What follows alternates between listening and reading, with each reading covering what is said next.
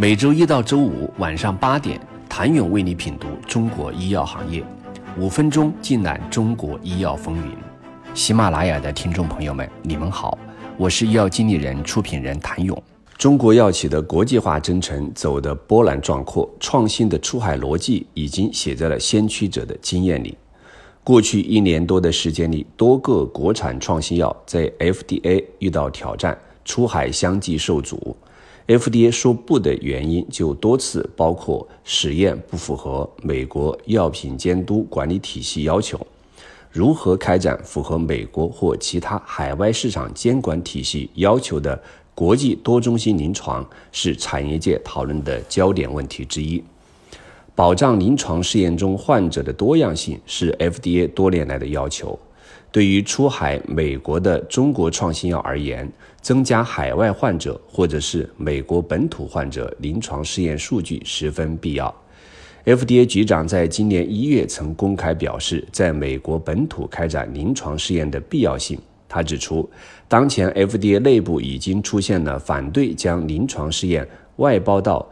低收入国家以节省资金，因为由此产生的数据无法适用并汇集美国人口的声音。显然，出海必须要闯关的一关，便是全球多中心临床试验，提供充足的美国或其他海外国家地区患者样本，也就更容易受到 FDA 的认可。但这也意味着更加考验中国药企在全球开展临床试验时，提高临床试验设计和试验数据质量的能力。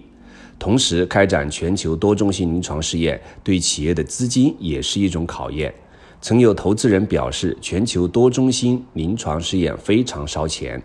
单单购买对照药物便需要不菲的价格，需要雄厚的资金作为支撑。如百济神州是全球首个在纳斯达克、港交所、上交所三地上市的生物科技公司，资本雄厚。传奇生物与强生的合作也能够获得全球最大制药公司的支持。如果把授权引进看作是一种快创新的途径，那么海外授权便可以被称作快出海。通过海外授权与跨国公司或海外企业合作，是出海的一条便捷通道。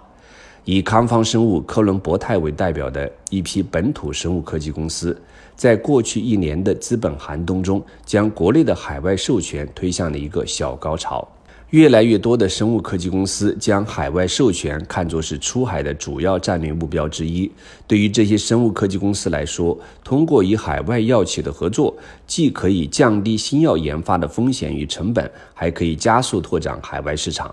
在动辄数十亿美元的研发费用与海外陌生环境的矛盾风险下，国内药企与海外药企合作，既能在研发上实现优势互补，又能够借助海外药企的本土化、成熟的销售网络，快速实现国际市场的准入，从而获得资金回报，用以支持药企的后续研发。二零二零年是国内公认的国内海外授权爆发之年，据统计。当年共发生三十九笔海外授权交易，超过了过去五年的总和。到了二零二一年，海外授权不论是交易数量还是金额都突破了天花板，披露授权交易二百三十六起，首付款总额达三十亿美元。虽然进入二零二二年，不论是披露的授权交易数量与首付款总额，较二零二一年都有所下降，但不能忽视的一方面是出海的资产中，早期产品占比正在逐年上升。